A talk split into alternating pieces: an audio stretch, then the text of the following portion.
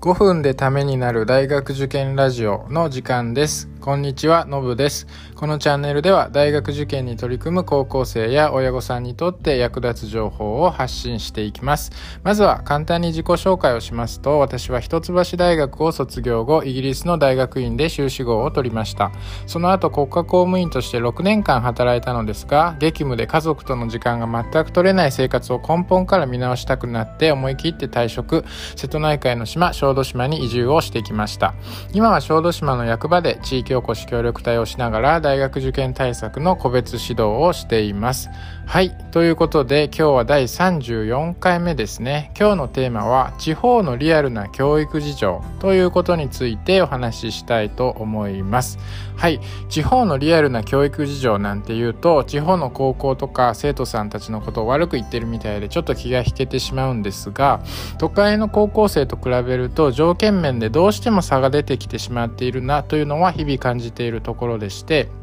私が個人的に課題だなと思っている地方の教育事情について今日はお話しできればと思います。はい、私が一番課題だなと思っているのは地方の高校生を取り巻く人脈というか人的な資源ですね私が塾をしている瀬戸内海の小豆島は離島ということもあって高校生を取り巻く人的資源があまり豊かであるとは言えません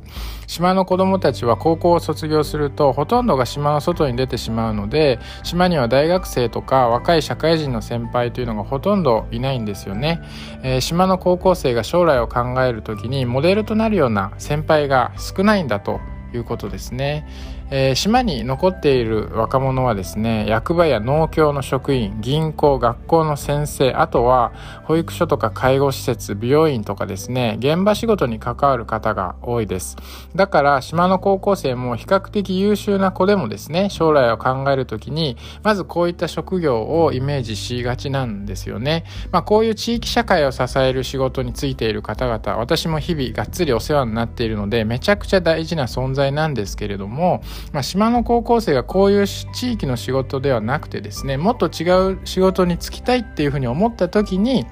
それが応援されるような環境がもっとあるべきだとは思うんですよね。具体的に言うと、まあ、東京にある大企業とか、まあ、IT 業界だったりとか、それから今注目されているようなベンチャーやスタートアップとか、もう海外に飛び込んでしまうとか、起業するとか、まあ、そういうのに興味を持った時にですね、アドバイスをくれるような人がちょっと少ないんじゃないかなと思います。まあ、地方にも優秀な高校生って実はたくさんいるんですよね。子供の学力レベルっていうのは家庭環境とか両親のバックグラウンドによるところが大きいので地方であっても教育熱心な家庭で育った子供っていうのはとても優秀です。